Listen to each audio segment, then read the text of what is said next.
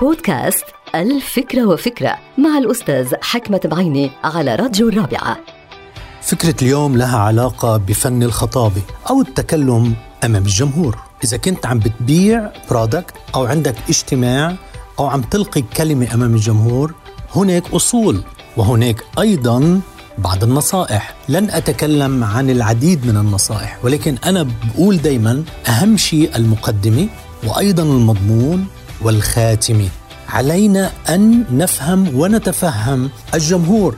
الجمهور بحاجة لمقدمة قوية ومؤثرة وأيضا لمضمون غير فارغ من المحتوى ومن ثم الخاتمة يبدو في نهاية الأمر أن الجمهور يستمع إلى الخاتمة الكونكلوجن شو هو أو شو هي الفكرة الأخيرة اللي ممكن تعلق بأذهان وعقول الجمهور؟ إذا علينا أن نستخدم الخاتمة للتأثير على الجمهور وأن نصل إلى النتائج المرجوة من خلال الخاتمة.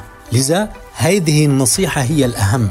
طبعا المقدمة مهمة المضمون مهم ولكن الخاتمة هي الأهم. انتهت الفكرة. هذه الحلقة مقتبسة من كتاب الفكرة وفكرة.